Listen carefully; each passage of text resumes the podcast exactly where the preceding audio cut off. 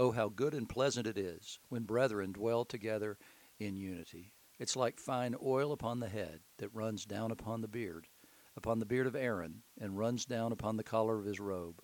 It's like the dew of Hermon that falls upon the hills of Zion, for there the Lord has ordained the blessing, life forevermore. That's Psalm 133, the psalm appointed for today, the second Sunday of Easter, April the 11th, 2021. So, in our lessons today, we, are going to begin the sermon today with uh, the gospel, actually, because that sets us in time and space, and which is the week after the resurrection. This is uh, John tells us that on the evening of that day, the first day of the week, the resurrection, the doors being locked where the disciples were for fear of the Jews, Jesus came and stood among them and said to them, Peace be with you. When he had said this, he showed them his hands and his side. Then his disciples were glad when they saw the Lord. Jesus said to them again, Peace be with you. As the Father has sent me, even so I am sending you. And when he had said this, he breathed on them and said to them, Receive the Holy Spirit. If you forgive the sins of any, they are forgiven them. If you withhold forgiveness from any, it is withheld. So Jesus has appeared to the disciples that, who were afraid. They were afraid of the Jews. They didn't know what it meant that he had been resurrected. They were believing, at least a couple of them were, Peter and John, because they had found the empty tomb and they had heard the words of Mary who had seen the risen Lord and spoken with him. And so, but they're still hiding for fear of the Jews. And who could blame them after what all they had seen during that week? They, they had to know that they were targets. They were targets of the Jewish authorities because they had been with Jesus and they would have a testimony of Jesus. And also because the body was stolen, Matthew's gospel tells us that they were actually the suspects. They tried to say, the story that was cooked up was the disciples had what, overpowered the cohort of soldiers that was there removed the stone and then removed the body? That was the story that had been cooked up. And so the disciples were targets, they were suspects in the disappearance of the body of Jesus, which would have been an enormous breach of um, Jewish ritual purity laws for them to have had contact with a dead body in this way. So the they're hiding there, and Jesus shows up, and his first words to them are, Shalom be with you. He's wishing them, speaking into them the peace that only he can give. And so, that one thing they needed more than anything else that day would have definitely been peace because they would have been in fear of so many things and been in doubt about so many things and the last thing they would have been experiencing at that point was peace. And so Jesus comes, and those are his first words that he gives them. And then he shows them his hands and his side. He shows where the nails had pierced his hands and where the spear had pierced his side. And then the disciples were glad when they saw the Lord. And then he said to them again, Peace be with you. As the Father has sent me, even so I am sending you. So Jesus is wishing them peace two different times. Once because they were fearful, and then the other because they were so rejoicing that that they needed that peace in both places. And so after he said that, he then breathes on them and, and says, Receive the Holy Spirit. If you forgive the sins of any, they're forgiven them. If you withhold them, then it's withheld. And so he's giving the disciples a certain kind of commission here in this next phase because they, they're receiving a portion essentially of the Holy Spirit.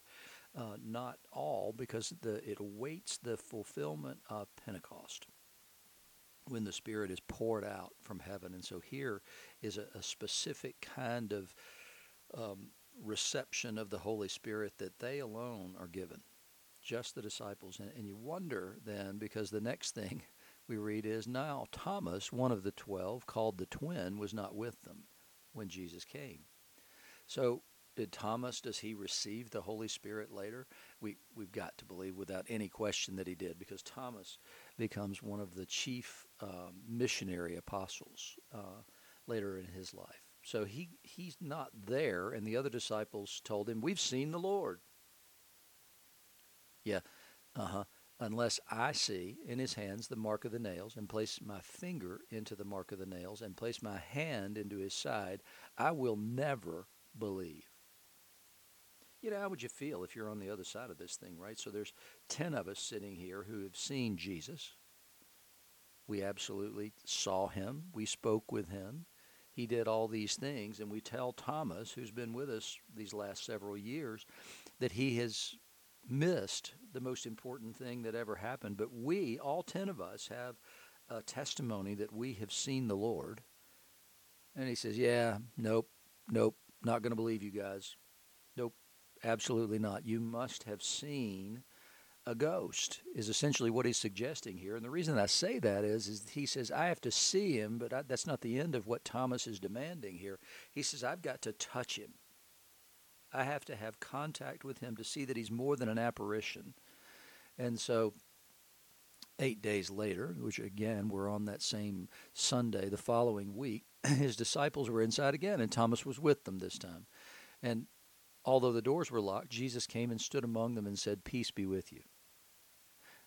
Then he said to Thomas, Put your finger here and see my hands, and put out your hand and place it in my side. Do not disbelieve, but believe. Yeah, that, that had to be like the worst moment of Thomas's life, even more so maybe than the crucifixion, because he's called out in a way that proves that Jesus knew everything that he had said, knew what his demands were, and his response was, My Lord and my God. Thomas believed as soon as he saw. He didn't have to do the physical things. We don't know whether he did that or not, but we know that he believed based on evidence that had been given to him. Now, was he wrong? No, he wasn't wrong at all. That they believed, the disciples, the rest of them believed because Jesus appeared to them that night. And you know, I grew up and spent most of my life thinking about this whole idea of Jesus appearing in a room behind locked doors and all that kind of stuff. And and I think I got it wrong because in my mind he, he was kind of a ghost and that's what was happening here. But cs lewis provides a little bit of different perspective on that. And what lewis says is that the resurrected christ was actually more solid than anything that is on earth because he is eternal. And so it's a different form of life but it's not less substantial it's more so and then he talks about that in the great divorce as well uh, about the the reality of our world not being as solid as the reality of God's world. And so Lewis provides that perspective to say Jesus didn't sort of materialize through the wall, the wall sort of dematerialized through him. And quantum physics would say basically the same thing and say that's exactly right. At a quantum level, that table doesn't exist because there are spaces between the quantum particles. and so Lewis was onto something with that idea about Jesus not passing through a wall, but a wall passing through him. And so there's a there's a substantial reality to Jesus that's greater than any of these things. And so he's able to then impart this peace to the disciples. And in his presence there is that peace. So he has to say it whenever he appears to them because it, it, there, there's a fearsomeness in him appearing in that way. It, they've got to be assured that all is well. And so every time Jesus shows up, that's the word that he gives to them is peace be with you. It's the word he gives to us as well. And in every single circumstance, when he shows up, that's what he brings with him when he comes. And so we, we pray always for that shalom peace to be there because it's it's the peace in the presence of the living God who is the lover of our souls, the one whom Jesus died to make propitiation for our sins in order that we might be reconciled to him. And so when he comes, he brings peace along with him. It's the first gift, I think, of the Holy Spirit is that peace that passes understanding that says no matter the circumstances, we can transcend those things because we know they're just circumstances. They're, they're circumstances in which we find ourselves at the moment, which will all ultimately be reconciled at the coming again of Jesus Christ. And so it's it's a great blessing that he would give that peace to his people and that he gives that peace to his people even today. And at the end, after Thomas's confession, Jesus says, Have you believed because you've seen me? Blessed are those who have not seen and yet have believed. And he's speaking of us. We have the benefit that Thomas doesn't have. The Holy Spirit's been poured out on all flesh. And so if we see and we believe, then it's because of the Holy Spirit acting in us to cause us to believe. And so we, we have not seen with our eyes, but we've seen through the witness of these men, through the witness of the Gospels, through the witness of Paul and the witness of the church, not just in the time of the apostles, but down through the ages. And we've got so many stories of so many people and their encounters with the risen Lord and the miracles that He has done over all these centuries. But then we also have the witness of the Holy Spirit in our own lives that testifies to the truth of these things. And then those things are intended to lead us and change us and make us into new communities, all united in one faith and in one confession of Jesus Christ as Lord and Savior, the one who died on the cross at Calvary and took our sins upon him, died, was buried, and then three days later was resurrected from the dead we have that experience testified to in us by the power of the Holy Spirit. And that's what then gives us the power for living and the power that we can have knowing that we do have peace within us because we know that Jesus has overcome every single circumstance and that there is eternal life and it is a, a, community of those gathered who are, as the old illustration says, one beggar telling another beggar where to get bread. And that's who we truly are we who live in this sort of insubstantial reality that's all we know, sort of trapped in the matrix, right? And then there's this other reality that Jesus exposes, makes manifest through the power of the Holy Spirit in him during his life, but then also that same power that resurrected him from the dead lives in you and will resurrect you from the dead as well. And we're meant to be different kinds of people for that reason. We're meant to care less about the things of earth and more about the the people that we run into on this earth and the people whose lives are closely linked with ours and and that's our most important duty is loving one another as we love him and we are his hands and feet in this world to others and so when when the plague broke out in the third and fourth century early on one of the greatest things that um, rodney stark who's a, a historian of religion at Baylor University who is not a Christian. He's a, a, believer in God, but, but he, he hasn't made up his mind about Christianity, at least the last time I saw he hadn't. What he observed was is that one of the great things that happened during the plagues is, is the thing that grew Christianity more than anything else because the Christians stayed behind and cared for people. They didn't abandon them, they didn't leave the sick and the dying, and they stayed with them. And the church found root because of the love and the fearlessness of Christians. Does that describe us very well today? I'm not sure whether it does or not, to be honest with you, but but that's what grew the church, and and they were protected in some ways. I'm not saying that every single Christian was protected from the plague. I don't mean that at all. But what I'm saying is is that that they cared for, intended to the sick and the dying in such a way that it was a witness to the rest of the world, not just to those who were sick and dying, but but to those who had loved those who were sick and dying, who themselves had fled and left them behind. And so how about the church maybe give some thought to how we could do those kinds of things today? What, what is it the church is uniquely equipped to do and will strike out with fearless abandon to help in those situations? Where are those places and what are they doing? I'm not saying Christians aren't doing it, they're doing a lot of good things all over the world. I'm just saying that we, in our own place, can do those same things by the power of the Holy Spirit living within us if we give some thought to how Jesus would have me minister to people where I am today. And so here in this epistle lesson is where I want to go next is it's, it's there's an epistle and a lesson from Acts. There's actually not an Old Testament lesson today. So the epistle is 1 John 1 1 to 2 2.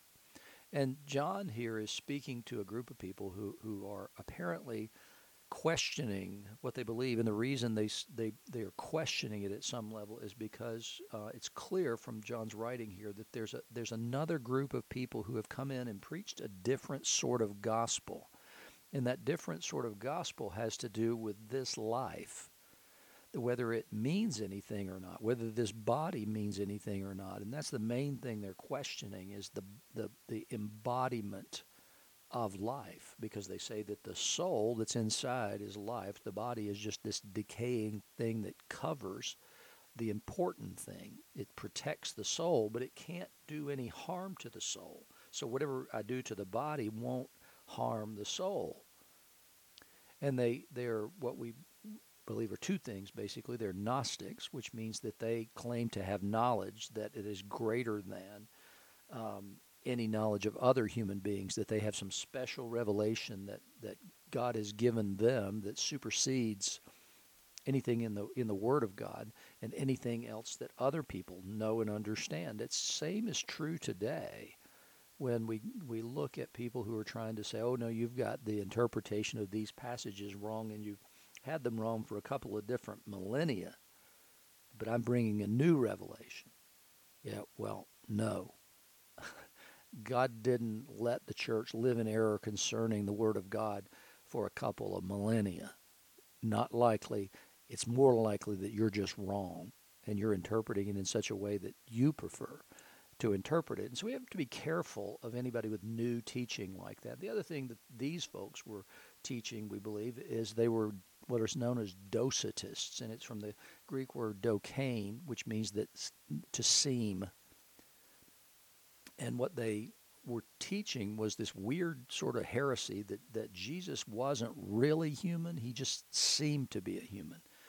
It, it, that's because that's what we needed to see was was this person who seemed to be human. And further what they taught was what it wasn't actually Jesus who was crucified on the cross. No what they say is that when Joseph of Arimathea takes the cross from Jesus as he stumbles then the, the spirit of Jesus jumps into the Joseph of Arimathea body, and the Joseph of Arimathea spirit jumps into the Jesus body. So the Jesus body is crucified on the cross, but not the Jesus soul, because it was Joseph of Arimathea. And so Jesus, in the Joseph of Arimathea skin suit, then stands to the side and laughs at how they foil the plot? The answer to that is no. And that's exactly what John's saying. That which was from the beginning, which we've heard, which we've seen with our eyes, which we've looked upon and touched with our hands concerning the word of life. The life was made manifest, and we have seen it and testify to it and proclaim to you the eternal life, which was with the Father and was made manifest to us. And again, that which we have seen and heard we proclaim also to you, so that you may have fellowship with us. And indeed, our fellowship is with the Father and with His Son, Jesus Christ. And we're writing these things so that our joy may be complete. So, John's saying, look, if you want to have fellowship with us, if you want to be part of the group that's called Christian, you got to believe the things that we testify to because we have seen, we have heard, we have touched. So we know because we were there. So the apostles are having to make their own authority clear here, and it's the authority of having been with Jesus. They know that they weren't deceived into believing that he just looked like this man called Jesus. No, John says, these are things you have to believe. And it's the way the church has used creeds down through the ages. It's to say that, that this is what constitutes Christian belief. And if you believe things other than this, if you don't believe these statements, then you can't properly call yourself Christian. And so it defined what the contours were of Christian belief very early on. They're talking about, in some cases, in second century or before, and certainly with the um, the Nicene Creed in the fourth century, we've got clear evidence that the church had settled on certain beliefs, and the church had also, well before this, settled on certain books that would constitute the New Testament. And so the there's always been heretics, but there's always been orthodoxy. And John's saying here, orthodoxy matters. We have fellowship with you to the extent that you believe the things that we have written and the things that we have taught. And he says, more than that, we're writing these things so that our joy may be complete because you're part of our fellowship. And then he goes on to, to tell what that, that message is. We've heard from him and proclaimed to you that God is light, and in him there's no darkness at all. If we say we have fellowship with him while we walk in darkness, we lie and don't practice the truth. But if we walk in the light as he is in the light, we have fellowship with one another, and the blood of Jesus, his son, cleanses us from all sin. And if we say we have no sin, we deceive ourselves and the truth is not in us. If we confess our sins, he is faithful and just to forgive us our sins and to cleanse us from all unrighteousness. And if we say we've not sinned, we make him a liar, and his word is not in us. So John says there is such thing as sin, while the Docetist would say there's no such thing as sin. Because it's only the soul that matters. And, and if the body, body partakes in these things that people call sinful, then it's of no consequence because the body's of no consequence. It's not an eternal thing. Therefore, we don't have to worry about what we do with the body. It's only our soul that we have to protect. I have no earthly idea how you separate those two things in that way. Science would certainly teach us there are two different things there because consciousness is a different sense but but the reality is our bodies and our souls our, and our spirits are inextricably tied together and the the story of creation where God forms the man from the dust of the earth and breathes his spirit into that body, would certainly tell us that no, anything that teaches that the body is unimportant is a lie. And, it's the most important thing to remember about the resurrection is Jesus took on, um, not the resurrection, but the incarnation. Jesus took on flesh to redeem flesh.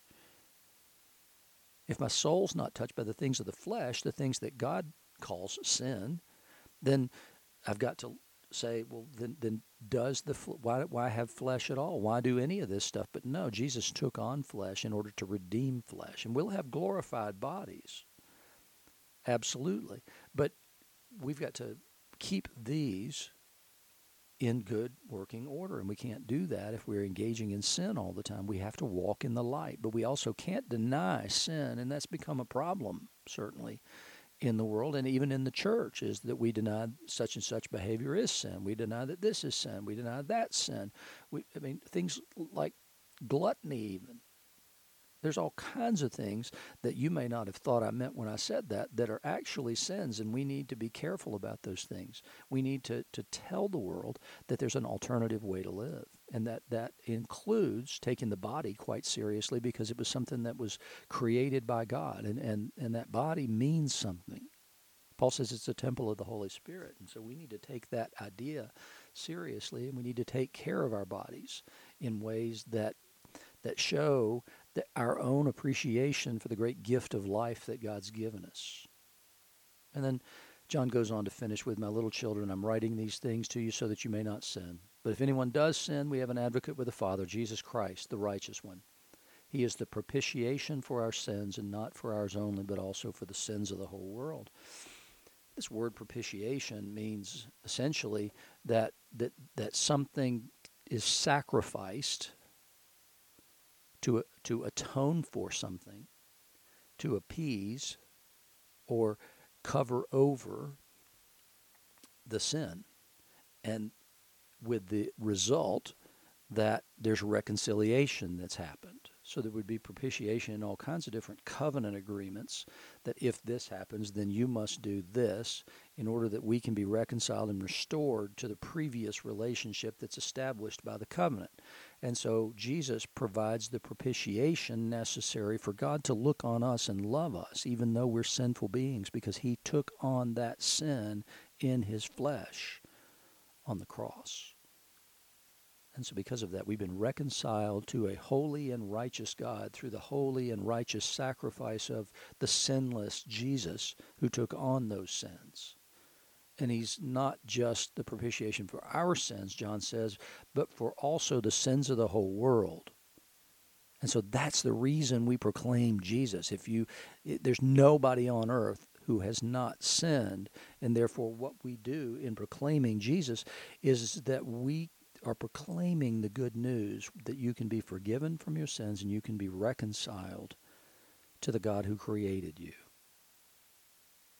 And that's the fellowship, that's the brotherhood that's being established in this, the brotherhood that is described in Psalm 133, where we live together in unity, but it's unity of confession, unity of belief, unity of purpose in our lives, that's exactly what gives us that unity that the psalmist is speaking about here. And, and, the blessing of that is life forevermore. And so when in Acts they've formed this community after Pentecost, and they, um, in, in this particular passage, it begins in an odd place. This has been after Peter and John have been arrested and set free by the Sanhedrin. So then they had prayed, and they had prayed for boldness. And it says, The place in which they were gathered together was shaken, and they were all filled with the Holy Spirit and continued to speak the word of God with boldness. The church needs to pray more for boldness today because we while we maybe expect that that it's going to get difficult for us and we're going to be sort of persecuted for the things that we hold to and believe. The the answer to that is not to shrink it's to become bold. It's to boldly proclaim that and trust in the holy spirit and trust in the power of god. And he says, Now the full number of those who believed were of one heart and one soul, and no one said that any of the things that belonged to him was his own, but they had everything in common. And with great power the apostles were giving their testimony to the resurrection of the Lord Jesus, and great grace was upon them all. There was not a needy person among them. For as many as were owners of lands or houses sold them and brought the proceeds of what was sold and laid it at the apostles' feet, and it was distributed to each as any had need it got to be such a big thing that they ended up with widows and orphans and all these other people who were needy around them, and the resources were so great that the disciples, cum apostles, now decided what we really need to do is we need to deputize some people just to handle this stuff. That make sure that everybody gets fed. We, we've got to devote our time to teaching and prayer and so we need some help. And so that's where the first group of deacons were formed. It was to distribute all the stuff that they had to the people who had need, who were coming into that fellowship. And so this is a, a, a people that, that are believing more or less that, that Jesus is coming again very, very soon, probably in their own lifetimes. And so they don't care. They don't care about anything they have. I don't, I don't consider that I own any of this here. I'll give it to the community, and the community can then prosper in a new way, which then becomes another catalyst for growth within the community because they see this alternative community that's formed, and that alternative community has less concern for itself than any community you'll ever see in your life. They, the people don't care about themselves, they care for the community.